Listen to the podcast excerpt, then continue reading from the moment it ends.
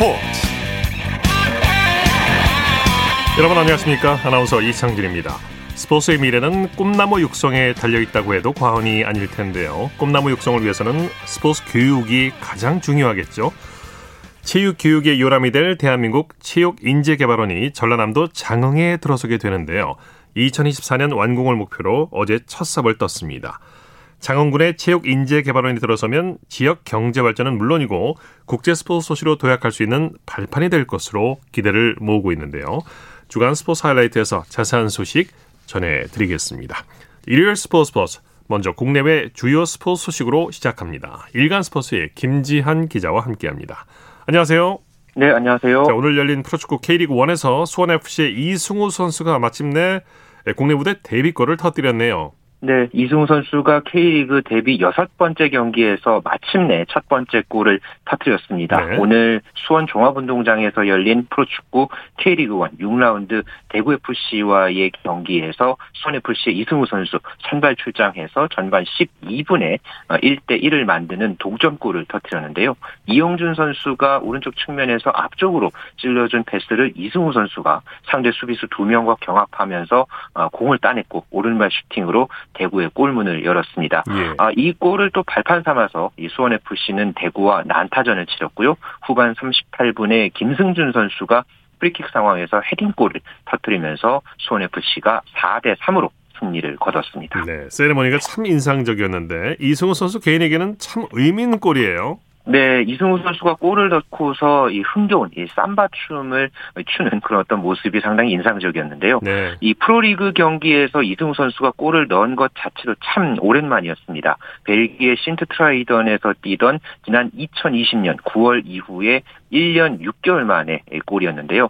이승우 선수 어, 이번 시즌에 개막하고 나서 4라운드까지 교체로 출전을 했고 지난 13일에 강원전에 이어서 이날 두 경기 연속 선발로 나오면서 감각을 끌어올리고 있었고요. 네. 오늘 또 이렇게 골을 터뜨리니까 이 김도균 수원 FC 감독도 이승우의 활약에 90점을 주고 싶다면서 칭찬하는 그런 어떤 이 발언도 상당히 인상적이었습니다. 네, 그동안 마음 고생 참 많았는데 국내 무대 첫 골 축하합니다. 네. 자, 조금 전에 끝난 인천 유나이티드와 성남 FC의 경기는 어떻게 됐나요? 네, 올 시즌에 인천 유나이티드의 상승세가 참 대단한데요. 오늘 이 성남 FC와의 성남 원정 경기에서도 인천이 1대 0으로 승리를 거뒀습니다. 네. 후반 12분에 이 페널티킥 상황에서 인천의 무고사 선수가 아, 차넣으면서 어, 이날 경기에 유일한 득점을 뽑아냈는데요. 이렇게 되면서 인천 유나이티드 4승 1무 1패를 기록을 하면서 승점 13점으로 단독 2위로 올라섰습니다. 예. 자, K리그 1 6라운드까지 치러졌는데 중간 순위 살펴주시죠. 네, 울산이 이번 6라운드에서 경기가 없었지만 여전히 4승 1무 무패를 기록을 하면서 예. 승점 13점으로 단독 선두를 어, 달리고 있고요. 인천 유나이티드가 어, 이제 그 뒤를 바짝 뒤쫓고 있습니다. 이어서 제주 유나이티드가 승점 11점으로 3위, 이어서 포항과 강원 그리고 김천이 어, 나란히 4위, 5위, 6위를 달리고 있고 대구와 수원 FC, 수원 삼성 그리고 서울과 전북, 성남 FC 순입니다. 성남 같은 경우에는 아직 승리 없이 2무 4패로 어, 최하위에 머물러 있습니다. 예. K리그1이 A매치 휴식기를 갔는데요. 내일 벤투 감독이 이끄는 축구대표팀이 카타르 월드컵 최종 예선 마지막 2연전을 위해 소집되죠. 네, 벤투 감독이 이끄는 우리 축구 대표팀이 내일 파주 국가대표 트레이닝 센터에 모입니다. 아, 오는 24일에 서울 월드컵 경기장에서 이란과 이 카타르 월드컵 최종 예선 9차전을 치를 예정이고요. 이어서 29 일에 아랍에미리트 두바이에서 아랍에미리트와 최종 예선 최종전을 가질 예정인데요. 네. 현재 대표팀 내에 이 국내 축구계 이 코로나19 확산 여파가 최대 변수로 떠올랐습니다. 어, 현재 이 울산 현대와 FC 서울의 이 집단 감염이 발생을 하면서 어, 대표팀의 이제 비상이 현재 걸린 상황인데요. 그나마 부상으로 대표팀 합류가 불투명했던 황희찬 선수의 복귀 예정 소식이 전해진 것은 위안거리로 꼽을, 꼽을만 하겠습니다. 네. 아, 우리 대표팀 어, 최종 예선 현재 아주 또 좋은 모습 보여줘 왔는데 잘 마무리하는 그런 모습 한번 기대해 보겠습니다. 네. 자, 이번에는 오늘 열린 KBO 리그 시범 경기 소식 알아보죠. 한화 선발 자원 김민우 선수가 키움과의 경기에서 5이닝 노히트 경기를 치렀다고요? 네, 김민우 선수가 오늘 이 서울 고척 스카이돔에서 열린 키움 히어로즈와의 원정 경기에서 5이닝 동안 피안타 없이 볼넷 한 개만 내주고 무실점으로 아주 호투를 펼치면서 한화의 6대2 어, 승리를 이끌어냈습니다. 네. 아, 지난 이 롯데와의 경기에서는 다소 부진한 그런 어떤 모습을 보여줬는데 오늘 경기에서는 최고 시속 130, 143km 그리고 여기에다가 110km대 커브 또 130km 대 슬라이더와 포크볼을 효과적으로 섞으면서 삼진 3개를 잡아내면서 또 한화의 이 토종 에이스다운 그런 면모를 올 시즌 기대하게 하는 그런 퍼펙트 피칭을 펼쳐 보였습니다. 예. 자, LG와 롯데는 시범 경기 4연승 행진을 나란히 이어갔네요. 네, LG 트윈스가 올 시즌 시범 경기에서 아주 좋은 모습 보여주고 있는데요. 오늘 창원 NC파크에서 열린 NC 다이노스와의 경기에서 어, 이제 송찬희 선수가 또 세 번째 또 홈런을 이제 쳐내는 그런 활약에 힘입어서 5대 2로 승리를 거뒀습니다. 예. 여전히 아직까지 패배 없이 4연승 1무를 기록을 하면서 단독 1위를 달리고 있고요. 부산 사직구장에서는 선발 자원 이 박세웅 선수가 4이닝 3피안타 1실점으로 막은 이 롯데 자이언츠가 기아 타이거즈를 4대 2로 따돌리고 역시 4연승 행진을 이어갔습니다. 네, 다른 두 경기 결과도 정리해 주시죠. 네, 두산과 이 삼성의 경기에서는 이 두산의 지난해 이 KBO 리그 최우수 선수였던 아리엘 미란다가 이 처음 선발 출격에서 관심을 모았는데요. 그러나 2이닝 동안 3피안타, 본래 4개를 허용하고 3실점 하면서 다소 불안한 그런 모습을 보여줬고요. 경기에서는 삼성이 6 6 대 3으로 승리를 거두면서 시범 경기 3연패 뒤에 첫 번째 승리를 신고했습니다. 네. 반면에 두산 베어스는 5연패 늪에 빠졌고요. SSG와 KT 위즈는 5대 5 무승부로 경기를 마쳤습니다. 네. 소식 감사합니다. 네, 감사합니다. 국내외 주요 스포츠 소식 일간 스포츠의 김지한 기자와 살펴봤고요. 이어서 프로배구 소식입니다. 스포츠 동아의 강산 기자와 함께합니다. 안녕하세요. 네, 안녕하세요. 오늘 경기장 분위기 어땠나요? 네, 오늘 청안에서 열린 현대캐피탈과 우리카드의 남자부 경기에는 638명, 화성에서 열린 기업은행과 인삼공사의 여자부 경기에는 1576명의 관중이 입장했습니다. 네. 그동안 팬들도 오미크론 바이러스의 여파로 굉장히 경기장 찾기가 쉽지 않은 상황에서 오늘 많은 팬들이 선수들에게 힘을 불어넣었습니다. 네, 먼저 우리카드가 현대캐피탈을 상대로 대역전승을 거뒀네요. 네, 정말 명승부였는데요. 남자부 경기에서는 우리카드가 현대캐피탈의 3대 2의 역전승을 거두고 네. 승점 53점으로 3위를 유지했고요. 4위 한국전력과의 승점 차는 석점으로 벌렸습니다. 네, 초반부터 치열한 접전을 펼쳤는데 승부처가 어디였나요? 네, 사실 우리 카드의 초반 경기력이 그렇게 좋지는 않았습니다. 네. 외국인 선수 알렉스가 빠진 데다 1세트와 2세트 모두 20점도 따내지 못하면서 무너지는 게 아닌가 싶었지만 네. 3세트를 기점으로 살아나서 승리를 거둘 수가 있었죠. 그 5세트까지 흐름을 이어간 집중력이 돋보였습니다. 네. 자, 말씀하신 대로 에이스 알렉스 선수가 부상으로 빠졌는데 그 빈자리를 신인센터 이상현 선수가 확실히 메워줬죠. 그렇습니다. 오늘 정말 대단한 활약이었는데요. 23점을 올린 나경복을 필두로 이상현 선수가 블로킹 7개 포함 15점을 올렸고요. 네. 이강원이 13점, 김재휘가 11점을 기록했습니다. 네. 특히 1세트 중반부터 투입된 이상현이 오늘 77%의 높은 공격 성공률을 기록한 게 상당한 힘이 됐습니다. 네. 자, 현대캐피탈은 어떻게 보면 다 잡은 경기를 뒷심부족으로 놓치고 말았네요. 그렇습니다. 3세트 중반부터 조금 집중력이 흔들리면서 선수들이 원활한 공격을 하지 못했는데요. 아무래도 1, 2세트에 잘 됐던 세트 플레이가 흔들리면서 상대에게 주도권을 넘겨준 것이 역전패로 이어지고 말았습니다. 네. 자, 여자부 경기 2주 만에 재개돼서 더 반가운 것 같아요. 네, 그렇습니다. 여자부 경기는 3월 5일 이후 정확히 보름 만에 재개가 됐는데요. 네. 기업은행과 인삼공사가 맞붙었는데 기업은행은 바로 어제죠. 코로나19 확진 선수와 유증상자가 발생하면서 12명만으로 경기를 치르는 악조건 속에서 경기를 했습니다. 네. IBK 기업은행이 코로나19 악재를 이겨내고 KGC 인삼공사를 꺾었네요. 네, 그렇습니다. 1세트에는 조금 불안했지만 3세트를 내리따내면서 3대 1의 승리를 거뒀는데요. 기업은행은 오늘 승리로 홈 6연승을 거두면서 5위로 도약했습니다. 네, 산타나와 표승주 쌍포가 맹활약했죠?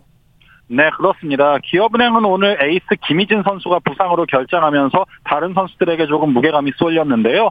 산타나 선수가 26점을 올렸고요. 표승주 선수가 블로킹 4개 포함 27점을 올리면서 승리를 이끌었습니다. 네.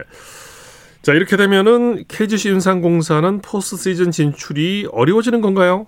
네, 사실상 지금은 어려운 상황이고요. 네. GS 칼텍스가 다섯 경기를 남겨둔 상황입니다. 이제 앞으로 남은 경기에서 3위 GS 칼텍스가 승점 3점만 추가하면 KGC 인삼공사의 올 시즌 본 배구는 물 건너가게 됩니다. 네.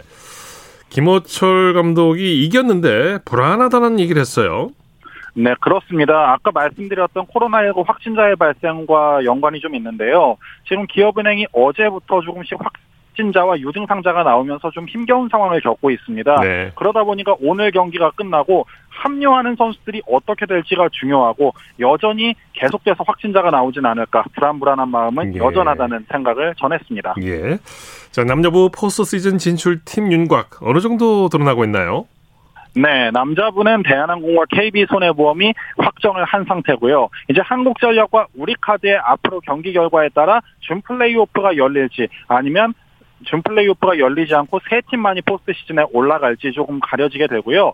여자부의 경우에는 지금 GS 칼텍스까지는 어느 정도 확정을 한 상황입니다. 4위 인삼공사의 앞으로 행보에 따라 준 플레이오프가 열릴지 열리지 않을지가 관건이라고 볼 수 있겠죠. 네. 현대건설과 지금 현대건설과 도로공사는 확정을 한 상태입니다. 그렇군요. 소식 감사합니다. 네, 고맙습니다. 프로배구 소식 스포츠 동아의 강산 기자와 함께했습니다.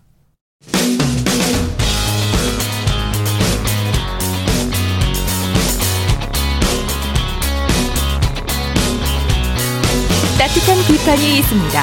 냉철한 분석이 있습니다. 스포츠 스포츠. 일요일 스포츠 스포츠 생방송으로 함께하고 계십니다. 9시 33분 지나고 있습니다.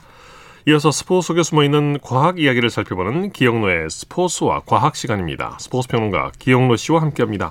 어서 오십시오. 네, 안녕하세요. 자, 오늘은 어떤 얘기를 해주시겠습니까? 네, 지금 세르비아의 베어그라드에서 세계 실내 육상 선수권 대회가 벌어지고 있는데 예. 방금 한국 남자 높이뛰기 우상혁 선수가 2m 34를 일단 넘어서 그렇군요. 금메달을 땄습니다. 아, 네. 축하합니다. 네. 정말 그 최초죠. 예. 아, 우상혁 선수 정말 대단합니다. 종종 기록은 95년 바르셀로나 세계 실내 육상 선수권 대회 400m에서 손주일 선수가 5위한 게 가장 좋았는데 네. 이번에 새로운 역사를 썼습니다. 그렇습니다. 네. 우상혁 선수 도쿄에서는 4위에 그쳤었는데 올해 실내에서 2m 36을 넘어서 유일하게 또 세계 1위 랭킹 1위를 달리고 있었는데 네. 오늘 또 방금 금메달을 땄기 때문에 그렇군요. 그래서 오늘은 육상에 높이뛰기 과학에 대해서 알아보겠습니다. 이미 유성혁 선수가 2m 36으로 어, 기록을 실내, 세웠고 실내 올해 실내 대회 그렇죠. 1위 기록 세계 랭킹 1위였는데 네. 이번 대회에서 또 메달을 따냈고 최초였습니다. 네. 네, 아, 정말 축하하고 우리가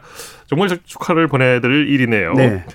자, 이 높이뛰기에 대해서 이제 오늘 얘기를 나눠볼 텐데 높이뛰기는 사람이 맨몸으로 어, 얼마나 높이 날 수 있는가를 가늠하는 스포츠죠. 예, 길이 4m, 무게 2kg짜리 바, 바가 있죠, 바. 네. 그 바를 약 2, 30m 달려와서 맨몸으로 넘는 겁니다. 네. 높이뛰기 기술은 도움 닫기, 발구름 준비, 발구름, 또 뛰어넘기, 착지. 이게 다섯 개로 나눠지지만 네. 가장 중요한 것은 발구름입니다. 여기서 에너지를 이제 얻는 거죠. 네. 높이뛰기는 발구름의 발이 지면에 닿는 순간에 신체 중심의 높이, 공중에서 신체 중심이 상승한 높이, 또 신체 중심의 최대 높이와 바의 높이 차이 이 3요소에 의해서 기록이 결정됩니다. 네네. 네. 도움 닫기는 반드시 한 발로 해야 돼요. 두 네. 발로 하면 실격입니다. 네. 자, 우상혁 선수의 우승 소식은 잠시 후 스포츠 하이라이트 시간에서 자세히 또 전해드리도록 하겠고요. 자, 높이뛰기 선수들을 보면은 모두 뒤로 넘는데 이게 언제부터입니까? 1968년으로 나눠져요. 높이뛰기는 네. 1968년 멕시코 올림픽 이전과 이후로 나눠지는 겁니다. 음, 예. 그러니까 이제 68년 멕시코 올림픽 때 획기적인 그 사건이 있었군요. 높이뛰기에서. 예, 예, 멕시코 올림픽 이전까지만 해도 높이뛰기 선수들은 가입뛰기와 벨리로 로봇 즉으로 이제 발을 넘었습니다. 예. 가입뛰기는 양다리를 바에 걸치듯이 예, 이게 뛰어넘는 자세를 말하고 벨리로 로봇은 얼굴을 땅으로 향한 뒤 다리를 솟구쳐 뛰어오르는 자세를 말합니다. 이 두 가지. 네. 선수의 복 부 막대기 위를 구르는 것처럼 보이기 때문에 복부가 막대기를 구르는 것처럼 보이기 때문에 벨리롤 오버라고 불리는 음. 이 도학법은 등이 하늘을 보인다고 해서 등면뛰기라고도 불렸습니다. 예. 그렇다면 멕시코 올림픽 때는 높이뛰기에서 어떤 사건이 있었던 건가요? 예, 미국의 딕 포스베리 선수가 지금의 뒤로 넘는 배면뛰기. 오늘도 우상혁 선수가 배면뛰기를 넘은 거예요. 네. 오늘 12명의 결승에 오른 선수가 전부 다 배면뛰기를 넘은 거예요. 그렇군요. 네. 이게 포스베리 방식이에요. 음. 이 근데 이제 포스베리 방식을 보고 사람들이 신기했어요. 어, 뒤로 넘어? 네. 가이뛰기나 등면뛰기만 보다가 뒤로 넘는 걸 보니까 어 이상하다 하다가 기록이 좋아지니까 네. 그 다음부터 전부 다 뒤로 넘기 포스베리 방식으로 넘기 시작한 겁니다. 네. 자 가위뛰기, 등면뛰기, 배면뛰기 구체적으로 어떻게 다른 건지 좀 설명해 주시죠. 질량의 중심을 어디다 두느냐 차입니다. 질량의 중심. 사람의 무게 질량의 중심, 무게 중심은 배꼽 바로 아래입니다. 배꼽 바로 아래 이렇게 만져보면 네. 이게 포인트입니다. 음. 그런데 가위뛰기나 등면뛰기를 하면 무게 중심이 중심이 바보다 25cm 안팎 위에 있게 됩니다. 예. 그런데 배면뛰기를 하게 되면 사람의 무게 중심이 몸통만큼 이 몸통만큼 그러니까 10cm 정도 아래로 됩니다. 뒤로 예. 넘게 되면은 예. 따라서 배면뛰기의 중, 무게 중심이 가해뛰기나 등변 등면뛰기보다 봐야 약 10cm 정도 가까워지기 때문에 그만큼 더 높이 날 수 있는 겁니다. 그렇군요. 그러니까 네. 같은 도약력을 가진 선수가 오늘 우상혁 선수처럼 배면뛰기를 하게 되면 등면뛰기나 가해뛰기보다 10cm 정도 더 높이 뛰는 겁니다. 네. 높이뛰기 선수들의 도약거리가 얼마나 되나요? 보통 8보에서 13보 정도, 음. 우상혁 선수도 11보 정도 이렇게 뜁니다. 네. 근데 중요한 게 리듬이에요. 그렇죠? 리듬을 맞추지 못하면 앞에서 멈춰요. 못 넘어요. 하나, 둘, 셋, 넷, 네, 다섯, 여섯, 리 듬이 정도. 이게 아주 네. 중요합니다. 네. 그러니까 운동 에너지를 위치 에너지로 전환을 해서 얻는 힘으로 높이 나가는 건데 네. 그래서 도약할 때 선수가 큰 파워를 얻을 수 있는 리듬을 타는 것이 중요합니다. 예. 아, 선수가 리듬을 타는 것과 함께 선수의 몸과 바가 최대한 밀착해야 하는 것이 기록을 향상시키는데 결정적인 역할을 합니다. 너무 네. 바가 아니라 너무 높이 날면 안 되잖아요. 발을 예. 살짝 넘어야죠. 네. 그래야지만 이게 더 어, 높은 기록을 세울 수 있는 거 아닙니까? 음, 네. 예. 대부분의 선수들은 발을 넘기 전에 도약을 할 때 직선으로 달려가지 않고 J자 모양으로 달려갑니다. 네. 오늘 우상현 선수도 마찬가지고 네, 앞에 모든 선수들이 네. J자 모양으로 달려가요. 약간 왼쪽으로 휘면서 예, 예. 달려간다는 얘기죠. 예. 그러니까 적당한 속도, 적당한 스텝의 수, 그 접근하는 각도가 줘야 됩니다. 네, 네. 대개 35도 안팎이 가장 좋은 각도라고 할 수 있겠습니다. 네. 예.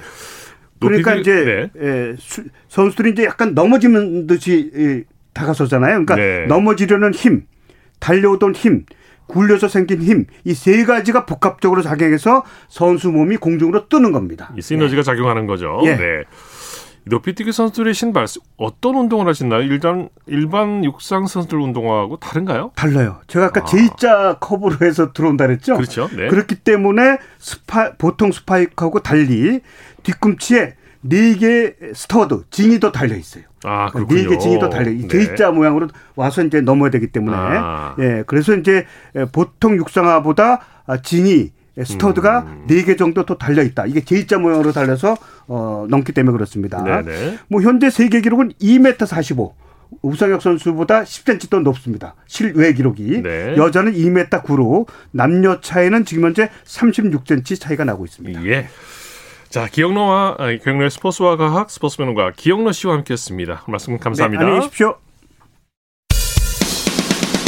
쳤다 하면 홈런이고 슛 골이고 각본 없는 한편의 드라마 그것이 바로 그것이 바로 손에 잡힌 우승 트로피 목에 걸린 그 배달 너와 내가 하나 되는 그것이 바로 그것이 바로 그것이 바로 꿈꾸던 스포츠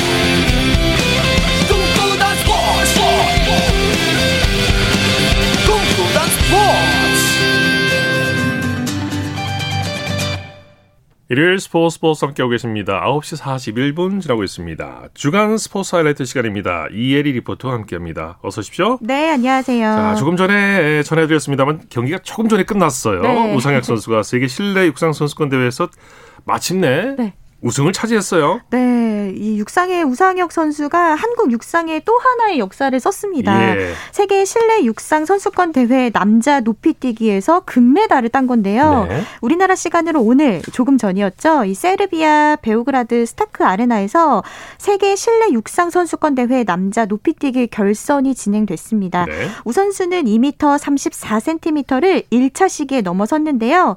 총 12명의 선수들이 출전을 했는데 우상혁 선수 선수를 제외하고 다른 선수들은 모두 2m 34cm를 실패했습니다. 이 우상혁 선수는 기회를 남겨놓은 상태에서 금메달을 확장졌는데요. 네. 군인 신분인 우상혁 선수 이 선수 소개 때 진지한 표정으로 거수 경례를 한 뒤에 특유의 밝은 표정으로 가자라고 이렇게 외치기도 했습니다. 네. 그러면서 오늘 경쾌하게 또 빠를 넘었는데요. 이 세계 실내 육상 선수권은 2년에 한 번에 열리는데 우리나라 선수가 메달을 딴 건 우상혁 선수가 최초입니다. 네. 한국 육상의 역사를 새로 썼어요. 네, 네, 그렇습니다. 우상혁 선수를 조명한 내용을 담은 인터뷰 뉴스 준비했는데요. 지난 18일 금요일 KBS 9시 뉴스입니다. 우상혁의 긍정 에너지는 도쿄올림픽을 빛낸 명장면으로 아직도 기억에 생생합니다. 구성! 올림픽부터 시작된 우상혁의 상승세는 육상계의 오랜 편견을 깨기에 충분합니다. 지난달 체코 실내 대회에서 2m 36으로 자신의 한국 기록을 1cm 경신하며 올해 세계 랭킹 1위에 올랐습니다. 열흘 뒤 슬로바키아 실내 대회에서도 2m 35를 넘어 우승하며 이변이 아님을 증명했습니다. 우상혁의 강한 자신감은 온몸으로 기쁨을 드러내는 흥겨운 세리머니에서도 엿보입니다. 흥이 없으면 높이 뛰기가 좀 잘 안 뛰어지는 것 같고 그래서 흥을 항상 불어 넣고 있고 그래서 그런 흥이 몸에 자연스럽게 배어 있는데 세계 1위 자리에 오른 우상혁 불가능을 현실로 바꿔가고 있습니다. 네, 우상혁 선수 마침내 해냈습니다. 다시 네. 한번 축하드립니다. 네. 자, 그리고 대한체육회가 전남 장흥에 체육인 교육의 유람을 짓기 위한 첫 삽을 떴다고요? 네, 지난 금요일이었습니다. 최근 그 전라남도 장은군 부산면 생태공연대에 부지에 들어설 대한민국 체육인재개발원 기공식을 열었는데요. 이 대한민국 체육인재개발원은 해마다 12만 명의 전문 체육인들이 이곳에서 정기적으로 교육을 받고 있고요. 여름과 겨울에는 전지훈련 장소로 사용될 계획입니다. 네. 지난 18일 금요일 KBS 9시 뉴스입니다. 체육인들의 교육연수와 전지훈련지로 활용될 대한민국 체육인재개발원이 장흥에서 착공됐습니다. 대한체육회는 장흥군 부산면에서 오늘 체육인재개발원 기공식을 열고 연간 10만 명 넘게 교육이 가능한 국내 최대의 스포츠 교육시설 건립공사를 시작했습니다. 체육인재개발원은 2024년까지 국비 370억 원을 들여 16만여 제곱미터 부지에 운동장과 다목적 체육관, 숙박시설 등을 갖출 예정입니다. 네. 스피드 스케이팅 김민선 선수가 월드컵 파이널 500m에서 동메달을 따냈다고요? 네, 우리나라 시간으로 13일 일요일에 김민선 선수가 네덜란드에서 열린 이 국제 빙상 경기 연맹 스피드 스케이팅 월드컵 파이널 대회 여자 500m 2차 레이스에 참가해서 동메달을 목에 걸었습니다. 네. 드디어 시상대에 올라선 김민선 선수의 모습을 볼 수 있었는데요. 지난 14일 월요일 KBS 9시 뉴스입니다. 기대를 모았던 베이징 올림픽 여자 500m에서 김민선은 7위를 기록한 뒤 아쉬움에 눈물을 글썽였습니다. 4년 뒤에 밀라노 올림픽에서 조금 더 좋은 결과로 그리고 메달을 들고 올 수 있도록 조금 더 노력해야 되겠다는 생각이 듭니다. 올림픽이 끝난 지 20여일 만에 다시 월드컵 파이널 출발선에 섰습니다. 500m 1차 레이스에선 최하위에 그쳤던 김민선은 2차 레이스에선 달랐습니다. 100m 구간은 5위로 통과했지만 점점 속력을 끌어올렸습니다. 37초 587로 골이 난 김민선은 고다이라 나우보다 빠른 기록으로 3위를 차지했습니다. 2위와 불과 0.029초 차로 김민선은 월드컵 무대 첫 메달을 차지하며 환한 웃음을 지었습니다. 항상 월드컵 메달에 대한 기대에 못 미치는 결과로 아쉬움이 많았었는데 이번 시즌이 마무리되기 전에 첫 월드컵 메달을 따게 되어서 너무 기쁘고 평창에선 공동 16위, 베이징에선 7위를 기록했던 김민선은 이제 막 22살로 4년 뒤 올림픽을 향한 성장을 시작했습니다.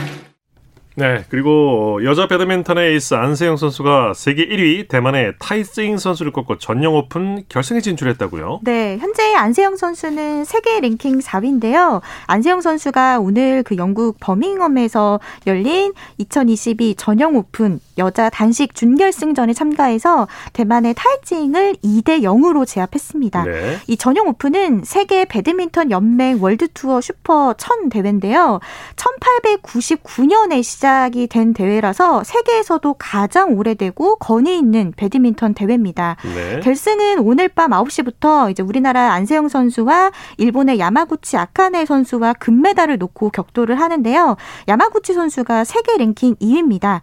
만약에 이 안세영 선수가 야마구치 선수를 꺾고 우승을 차지하게 되면 한국 선수로서는 1981년에 황선혜 선수, 1986년에 김연자 선수, 그리고 1996년에 방수현 선수 의 선수에 이어서 26년 만에 네 번째로 이 전용 오픈 여자 단식 왕자에 오르게 됩니다. 네. 주간 스포츠 하이라이트 이혜리 리포터와 함께했습니다. 수고했습니다. 네, 고맙습니다.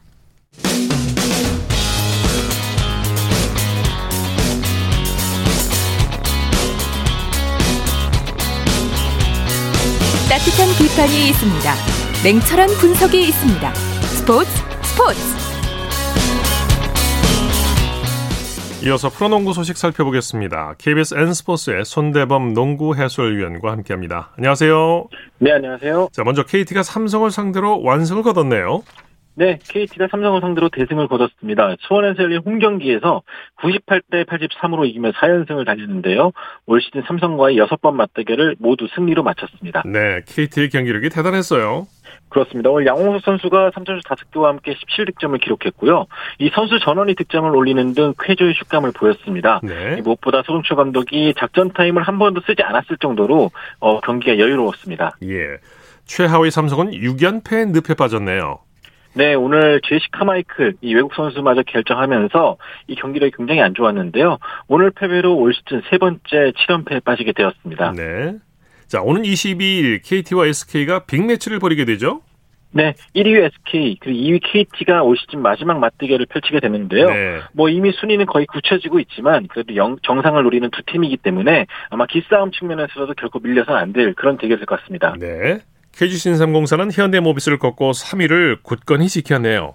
네, KGC 인삼공사가 이틀 연속 경기라는 험난한 일정에도 불구하고 현대모비스를 88대 84로 제압했습니다. 네. 오늘 승리로 KGC는 6연승을 달리면서 3위 자리를 지켰습니다. 네, 이 경기 초반부터 치열한 접전이었어요. 네, 초반은 현대모비스의 분위기였습니다. 이 KGC가 오늘 스펠맨 선수가 손가락 부상으로 빠지면서 이 좀 중심을 좀 놓치는 모습이었는데요. 네. 이 3쿼터까지만 해도 끌려다녔지만 이 4쿼터 이 전성현 선수의 3점 세례와 오세근 선수의 활약에 힘입어서 승리를 거뒀습니다. 네. 이 먼로 선수가 오늘 스펠맨 대신해서 주전으로 출전했는데요. 이 17, 17 득점에 19리바운드, 10어시스트로 트리플 더블을 작성했고요. 또 전성현 선수가 26득점, 오세근 선수가 17득점을 기록했습니다. 네. 현대모비스는 막판 집중력이 떨어졌어요. 네, 오늘 이우석 선수가 23득점으로 종횡무진 활약을 잘해줬는데 이 현대모비스 역시 외국 선수 결장이 있었거든요. 이 라숀 토마스가 계속 빠지고 있는 상황이었기 때문인지 이 뒷심이 좀 부족했습니다. 네, 한국가스공사는 LG를 꺾고 4연승을 거뒀네요. 네, 플레이오프 순위 경쟁이 갈수록 치열해지고 있는데요. 한국가스공사가 플레이오프 순위 경쟁 팀인 이 LG를 81대 77로 따돌렸습니다. 네. 오늘 승리로 가스공사는 4연승과 함께 오리온과 공동 5위가 됐고요. LG는 오늘 이겼다면 공동 6위가 됐을 텐데 이 패하면서 8위로 내려앉았습니다. 네, 경기 내용 정리해 볼까요? 네, 오늘 가스공사 선수들이 골고루 선전했죠. 김낙현 선수가 16득점, 또 앤드류 니콜슨 선수가 중요한 순간에 3점을 꽂아 넣어주면서 15득점을 기록했습니다. 네. 이 LG가 오늘 경기 내내 잘 붙었었는데 이 마지막 순간 이 김낙현과 니콜슨 선수를 막지 못하면서 무너지고 말았습니다. 네. 여자 프로농구 살펴보죠. 우리은행이 신한은행에 역전승을 거뒀네요. 네, 우리은행이 신한은행을 상대로 59대 55로 역전승을 거뒀습니다. 네. 오늘 우리은행이 극심한 슛난조에 좀 고정을 많이 했는데 이 승부처에 터진 김소니아 선수의 3점슛 덕분에 승리를 거머쥐었고요. 오늘 승리 덕분에 남은 경기 승패와 관계없이 정규리그 2위를 확정지었습니다. 어, 신한은행은 3위가 되었습니다. 네, 오늘 승리 1등 공신 말씀하신 김소니아 선수라고 할 수 있죠. 그렇습니다. 오늘 경기 후에 우리은행 선수들이 일제히 김소니아 선수에게 고맙다는 말을 했는데요. 어, 우리은행이 오늘 3점수 32개를 던져서 겨우 2개밖에 못 넣었거든요. 어, 근데 그 2개가 바로 승부처에서 터진 김소니아 선수의 3점슛이었습니다. 네. 오늘 22득점 7리바운드로 선전하면서 어, 승리를 주도했습니다. 네. 이번에는 NBA 소식 살펴보죠. 제임스가 자바 이어서 NBA 통산 득점 역대 2위에 등극했네요. 네, 오늘 NBA 역사에 남을 날이 됐는데요. 예. 이 르브론 제임스가 오늘 워싱턴 유저지와의 경기에서 이 38득점을 기록했거든요. 예. 오늘 득점 덕분에 이 칼말론을 제치고 NBA 역사상 두 번째로 많은 득점을 올린 선수가 됐습니다. 네. 어, 36,932득점을 기록하고 있는데요. 이제 카림 압둘 자바와 함께 역대 가장 뛰어난 득점원으로 역사에 남게 됐습니다. 네. 미네소타는 밀워키를 눌렀죠? 네, 그렇습니다. 오늘 미네소타가 밀워키 벅스를 138대 119로 꺾었는데요. 오늘 밀워, 밀워키 벅스는 이 MVP인 야니스 아데토쿤보 선수가 결장을 했습니다. 어, 그래서 이제 공수 양면에서 약간 좀 고전하는 모습이 역력했고요. 반면에 미네소타는 칼 앤서니 타운스와 앤서니 에드워즈가 50점을 합작하면서 이 4연승을 달렸습니다. 네. 샬럿은 댈러스를 꺾었네요. 네, 오늘 마일스 브리지, 브리지스가 23득점, 또 PJ 워싱턴 선수가 21득점을 기록한 덕분에 이 샬럿이 댈러스를 129대 108로 제압했습니다. 네. 오늘 승리로 샬럿은 4연승을 달리게 됐고요. 어, 반면에 백투백 일정으로 지친 댈러스는 이 루카 돈치치 선수가 37득점으로 맹활약을 했음에도 불구하고 패하고 말았습니다. 네, 소식 감사합니다. 고맙습니다. 프로농구 소식 KBS N스포츠의 손대범 농구 해설위원과 살펴봤고요. 이어서 골프 소식입니다. 스포츠 조선의 김진회 기자와 함께합니다. 안녕하세요. 네, 안녕하세요. 세계 톱10에서 30대 골퍼들이 사라지고 있다고요? 네, 남자 골프를 살펴보면 세계 랭킹 10위 내의 30대 골퍼는 7위 로리 맥킬로이와 10위 더스틴 존슨 둘뿐입니다. 네. 어, 여자 골프 세계 랭킹 톱 10에는 박인비 선수만 30대이고 나머지 9명은 모두 20대 젊은 골퍼들인데요. 그렇군요. 이, 네. 이 여자 골퍼 세계 랭킹을 상위 15명으로 넓혀도 2명을 뺀 13명이 20대 골퍼입니다. 예. 어, 그 중에서도 세계 랭킹 1위 고진영 선수는 1995년생으로 올해 만 27, 어, 27세입니다. 네. 어, 예, 서른이 되기 전 3년간 20대 골퍼 전성시대를 이끌 것으로 보입니다. 네. PGA 투어에 대항하는 슈퍼 골프 리그가 오는 6월에 출범하는데 어마어마한 돈잔치를 벌인다고요. 네, 슈퍼 골프 리그는 일단 6월부터 10월까지 단기간에 펼쳐지는데요. 어, 영국 런던을 시작으로 미국, 어, 태국 방콕, 사우디, 제다 등에서 8개 대회가 열립니다. 아, 상금 규모가 상상을 초월하는데요. 총 상금이 2억 5,500만 달러, 약 예. 3,100억 원 정도 됩니다. 아, 네. 그리고 매 대회 총 상금이 2,500만 달러, 약 300억 원에 달하고 네. 우승 상금은 400만 달러, 약 48억 수준입니다. 네. 어, 지난주 끝난 제5회 메이저 대회죠. 이 플레이어스 챔피언십의 총 상금이 2천만 달러, 우승 우승 상금이 360만 달러였으니 네. 이 모든 대회 상금 규모가 PGA 투어 메이저급 이상으로 봐야 할 것 같습니다. 예, 선수들 동기부여가 되겠군요. 장타자 브라이슨 디섐보가 WGC 델 테크놀로지 매치 플레이에서 부상 복귀전을 치른다고요. 네, 미국 골프 전문 채널 골프위크는 부상을 한 디섐보가 WGC 델 테크놀로지 매치 플레이를 통해 투어에 복귀할 것으로 보인다고 보도했습니다. 네. 어, 디섐보는 지난 1월 어, 파머스 인슈어런스 오픈 이후 손목 부상을 입었고 2월 초 아시안 투어 도중 왼손과 엉덩이 부상으로 기권했습니다. 네. 어, 이후 지난해 우승했던 아놀드 파머 인비테이셔널도 건너뛰고 플레이어스 챔피언십도 불참했습니다. 네. 자, PGA 투어 발스파 챔피언십에서는 저스틴 토마스가 역전 우승을 노리고 있죠. 네, 토마스는 미국 플로리다주에서 열린 발스마 챔피언십 3라운드 내내 66타를 쳐 10언더파로 공동 3위에 올라 있는데요.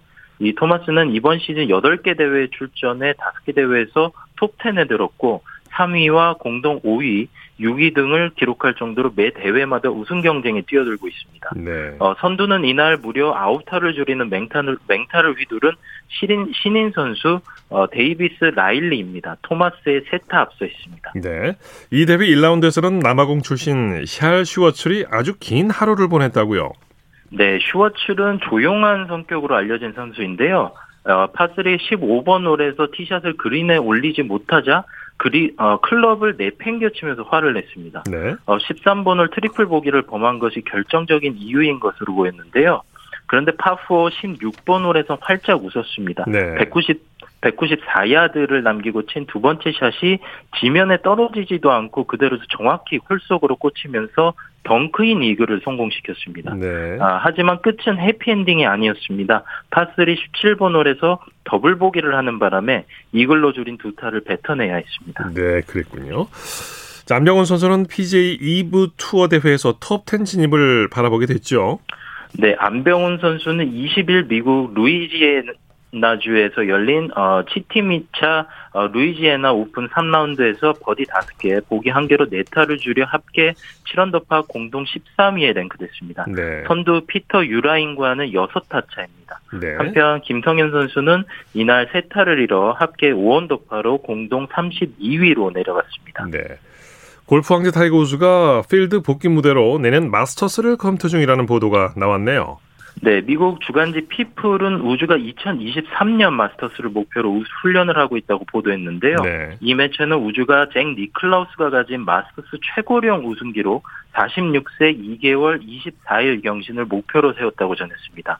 아, 올해 만 45세인 우주는 어, 내년 마스터스 대회 시점에는 만 46세 3개월 차가 되기 때문에 우주가 내년 마스터스를 우승할 경우 니클라우스가 보유한 마스터스 최고령 우승 기록 경신과 동시에 최다 우승 기록 타이를 이루게 됩니다. 네, 소식 감사합니다.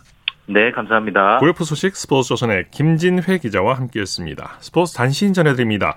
2022 민속씨름 정남진 장흥장사 씨름 대회에서 장흥 출신 씨름선수 문형석, 문중석 형제가 고영에서 열린 대회에서 나란히 장사에 올랐습니다. 수원시청 소속 문형석이 금강장사, 문준석은 태백장사 타이틀을 차지했습니다. 자, 스포츠 스포츠 오늘 준비한 소식은 여기까지고요. 내일은 8시 30분부터 들으실 수 있습니다.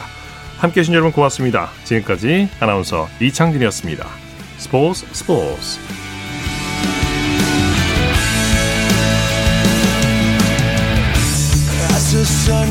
down in front of me reminds me where I was.